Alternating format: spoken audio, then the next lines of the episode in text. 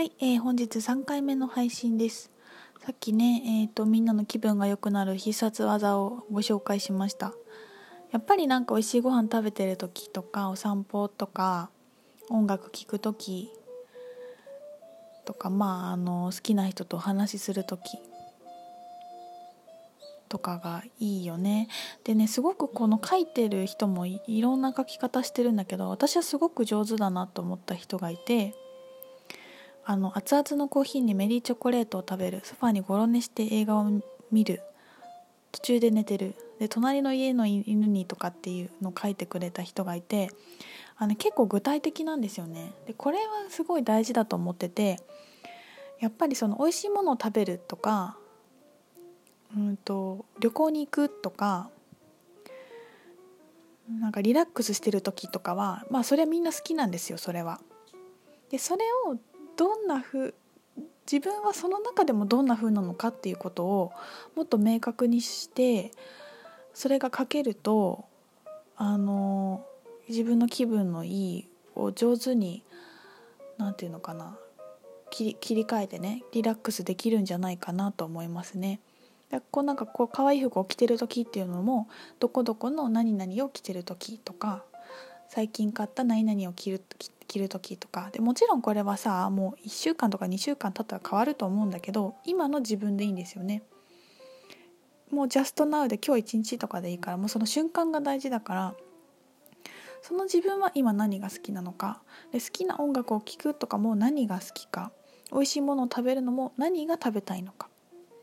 お友達とカフェ行くとかも誰とどこのカフェに行きたいかとかね。それが別にそれは私にそんなさ具体的にきっと書かない人もいると思うから、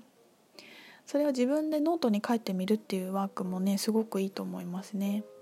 だからそのアイスを食べるじゃなくて、アイスを2個続けて食べるとか、この入浴剤を入れてお風呂に入るじゃなくて、あゆうらの入浴剤を入れてお風呂に入るっていう具体的な感じとか、なんかそれすごいね、みんなの参考になる気がするな、そういう具体的な方がね。でそうするとさ、私はアイス1個の方がいいなとか、私は3個食べたいとかさ、私このアイス食べてる時幸せだなとか、私はこのチョコレートが好きとか、私はこのコーヒーがテンション上がるなとか、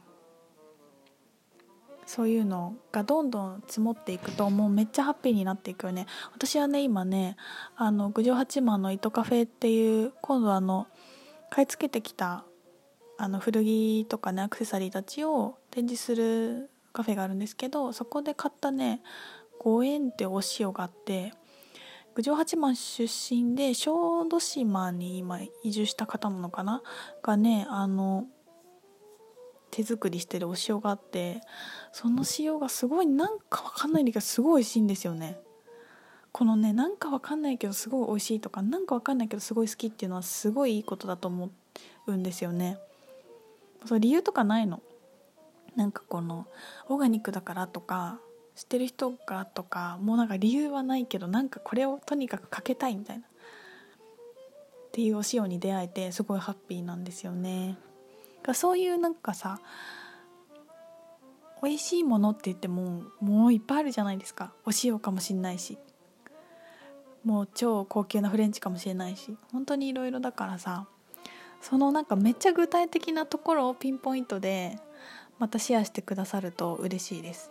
カタカムナでいろいろ読み解くとかもいいよね。霊気ヒーリングとかもさ、でもさ、ヒーリングしてる時が自分が気持ちいいっていうのは、やっぱり本当にそれってさ、天職だと思うんだよな。人のためにもなって、自分も気分が良くなるんでしょ。でもヒーリングしてる時ってそうだよね。私も講座してる時すごい楽しいしな。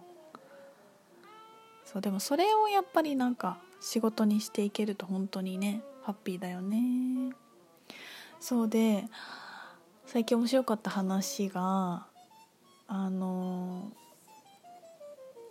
私もその音楽を聴きながら通勤してることを始めて、自分がどんな音楽が好きかとかいろいろやってて、で私ね、彼がセカオワの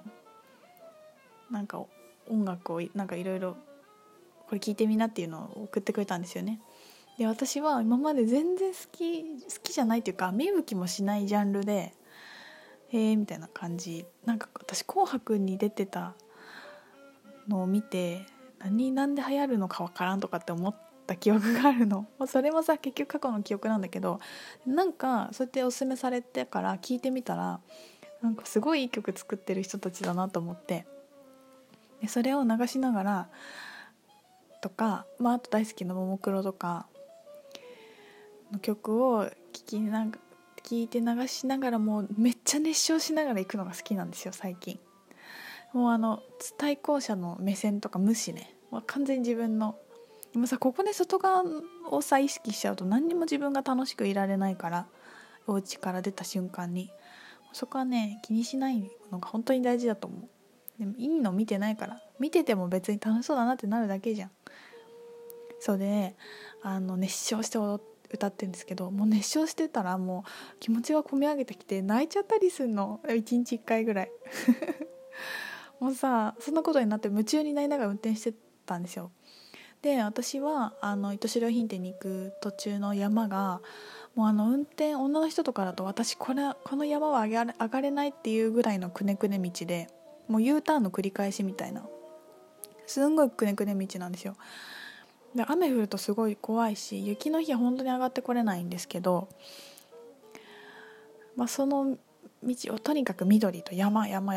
の中を上がっていくからね、そこを車で毎日のように走ってるんですけど、だからさもう景色がずっと緑だから今どこにいるかっていうのがあんまり分かんないんですよ。でそんな山道をずっとくねくね登っていくんですけど、その日、ある日、大体ねドアツードアで50分ぐらいかかるんですよね。でその日はも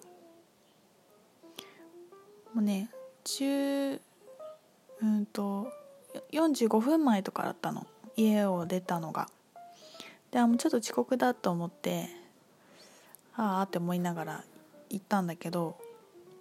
でもう熱唱して泣きながら着いたらね10分前だったの。すごくない？だからそうすごいよね。だからなんだ40分ぐらいで着いた、違う35分で着いたんだ。そういつも50分で走ってて、で私ねいつもスピードを結構出すんですよね、山道だけど速い方だと思うの運転が。でも45分ぐらいはかかってたんだよね絶対。そんぐらいは絶対してたんだけど35分で着いて、あれなんかまだ10分前じゃんみたいな。でおやと思って、でなんかよくよく考えてみると私運転してた前半に一瞬って思った瞬間があったんだよね。あれこの道通ったっけって思った瞬間があって、なんかあんまり気にしなかったんだけど、で私の結論はワープしたか時間が縮んだかどっちかだと思うっていうのなのね。これ本気で言ってんだよでなんでそれを思ったかというと、私昔読んだ本で2012年ぐらいに出された本なんだけど、めっちゃこうスピリチュアル系の本でサラーさんかなっていう方のなんかこうアセンション、2012年の地球がアセンションしてどうのこうのみたいな系の本だったんですよね。でその宇宙系の人でなんか宇宙連合となんかやって地球を救うために来たライトワーカーみたいな感じの人だったと思うんだけど、その本もねちょっとお借りしたやつだったから今私の手元になくてすごい記憶の中で話してるんですけど、その本の中ですごい覚えてるのが時間と空間が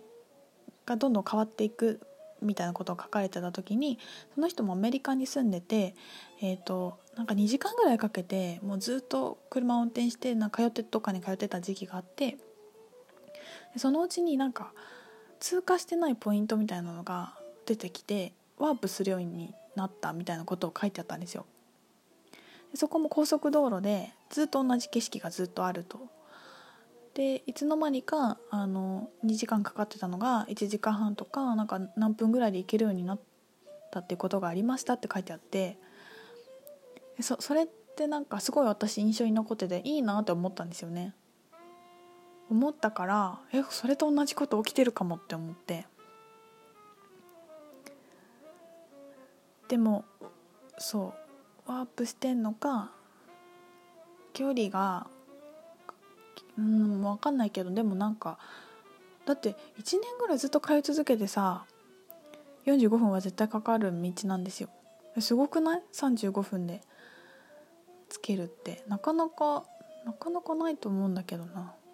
っていうことがあって、でもこのなんかもう自分が楽しいってなってもう泣いちゃうぐらいで、それがもうめちゃくちゃボルテックスに入ってるじゃないですか。そのエネルギー状態だとありえるなと思って、そうそんなことがありました。皆さんも観察してみてください。でもね、なんか時間が歪んでいるっていうのを体験してる人結構周りにもいっぱいいるので、なんかまあ全然あると思うんだよね、そういうこと。そういう体験ある方いたら送ってください、こちらまで。まあ、気づいてないっていう場合は多いと思うんだけどね。